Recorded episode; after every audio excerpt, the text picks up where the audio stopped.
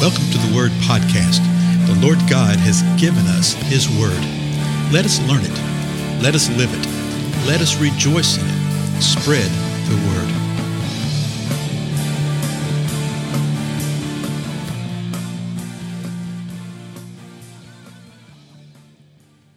Blessings, everybody. This is Dale. Thank you so much for joining with me on the Word Podcast today. We are in Matthew chapter 17, and we're still looking at this account of the transfiguration of the Lord Jesus Christ. Hadn't really planned on spending this much time, but folks, there's so much here. There's so much here to think about and to glean over and to wonder about. And it's so good to uh, check what it says in the scripture about these things. You know, what it says in Matthew, what it says in Mark, what it says in Luke, and to get the total input from the scripture to where we can see what's happening. You know, the Lord tells us over, and I think it's in one of the Proverbs or maybe a Psalm or something, that it's really the, uh, the glory of to, to, search out the matter that the, that God has hidden. Okay, sometimes He hides things like this, hides them in plain sight. But then you search it out and you seek it out, and it's amazing what He reveals. So let's go back to Matthew chapter 17. We've looked at the first three verses. Let me read those again, then we'll look at the next verse. Six days later, Jesus took with him Peter and James and John, his brother, and led them up on a high mountain by themselves. And he was transfigured before them, and his face shone like the sun, and his garments became as white as light. And behold, Moses and Elijah appeared to them, talking with him. Now here's verse 4. Peter said to Jesus, Lord, it is good for us to be here. if you wish, I will make three tabernacles here one for you and one for Moses and one for Elijah. Don't you just love Peter? Because Peter said to going, Man, Lord, you know, it's great that we are here. I mean, this is just crazy. This is wonderful. And you know what, God, if you want, I will make three tabernacles here. I'll make a tabernacle for you, a tabernacle for Moses, and a tabernacle for Elijah. You know, I'm saying this not in a flippant manner, but just in the manner that Peter was. You know, he a foot and mouth disease, the impetuous one, the one that is like so many of us that we so readily relate to, right?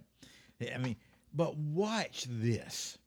Let's go see what Mark says about this, and then particularly Luke.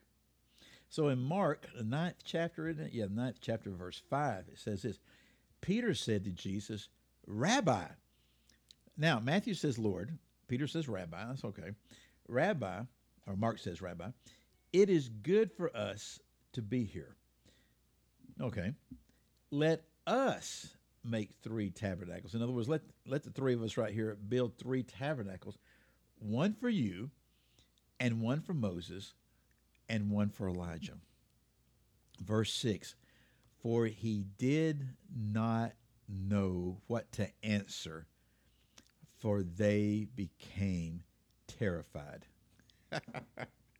and I just want you to think on a couple of things. Folks, this is so like us. And I, think it's really a thing for us to, to receive a foreshadow of a warning right here. Okay? So Peter, James, and John see the Lord transfigured in all of his glory. And we're about to see something in Luke that you, you may not even know. I mean, this kind of stuff that you read and just sort of read over and don't pay attention to, but it's so important, okay? Uh, they see this and they are terrified. And Peter doesn't know how to answer. He doesn't know how to respond to this. He feels like he needs to say something. He feels like he needs to do something. He feels like he needs to acknowledge what's happening right here, what's occurring right here. So, what does he do? He wants to build something. Is that not like man? You see these type of instances all through uh, the scripture where man feels like they have to build something. Whether it's a, oh, let's build a tower unto the heavens. We feel like we have to build something. That God moves and God does something marvelous and wonderful, and we feel like we have to do something. We feel like we have to build something. A lot of times in our background and our experiences, we feel like, I mean, this is literally how we come across. We feel like we have to build for God to show up.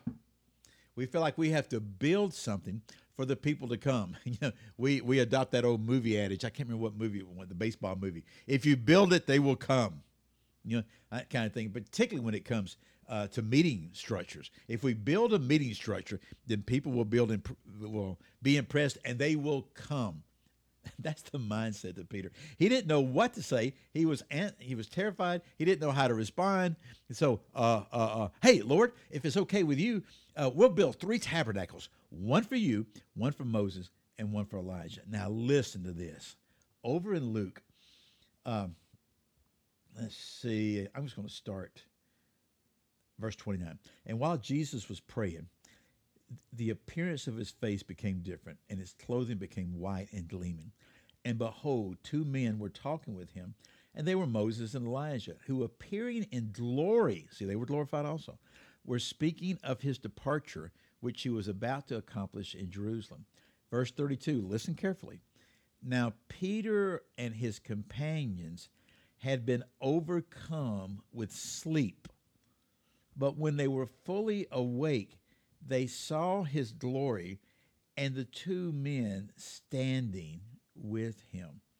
You don't get that in the other two gospel accounts. They were overcome with sleep. Overcome with sleep? You know, one side of me, I'm sitting there thinking, how does all this go on and you fall asleep? you know what's happening. Or is it the kind of thing that, remember, Jesus was praying? Luke's the one that tells us that that is praying, and that's when his appearance uh, changed. That's when Moses and Elijah appeared to him. And then the good old boys here, they finally wake up. Okay? You're going to find out later in the garden that when Jesus is praying, what do they do? They fall asleep. The same thing. So, more than likely, the Lord was praying. As he's praying, they're just overcome with sleep. They fall asleep when they're fully awake, they see Jesus in all his glory and the two men standing with him. Verse 33. And as these were leaving him, so it says Elijah and Moses are starting to depart. As they're starting, Peter says to Jesus, Master. So he calls him Lord, he calls him Rabbi, he calls him Master. Okay? Master, it is good for us to be here. So he's, he's, he's acknowledging it's good for us to be here. Let us make three tabernacles one for you, one for Moses, and one for Elijah. Now listen to this. For he not realizing what he was saying. Luke tells us that Peter didn't realize what he was saying. He's saying, Hey, Master, Master, it's good for us to be here. Let us make three tabernacles one for you, one for Moses, one for Elijah not realizing what he was saying. What was he saying? Think about that for a moment.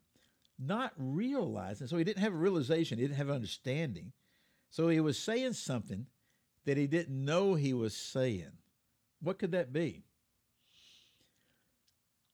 Well, I don't know. Probably a couple things. Probably the primary thing here is that he was equating Jesus to be equal with Moses and Elijah. We'll build a tabernacle for you. We'll build a tabernacle for Moses. We'll build a ta- tabernacle for Elijah. They knew who Elijah was. They knew who Moses was.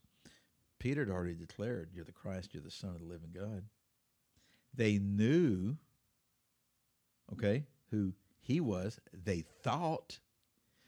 But here, Peter is equating Jesus with Moses and Elijah, or, or, or, equating Moses and Elijah with Jesus, probably a more grievous thing. But he didn't realize what he was saying. I, I love that because it reminds me so of that passage you see in, um, in Acts where it says that God winked at our times of ignorance. See, he didn't realize what he was saying. He's just getting to see more and more about who Jesus really is. And what does Peter do? Feels like he's got to do something. He's got to say something. He doesn't know uh, uh, uh, hey, hey, God, this is so good that we're here, Lord. Uh, let us build a tabernacle unto you. Wait till you see what happens immediately after that. We'll see that next episode.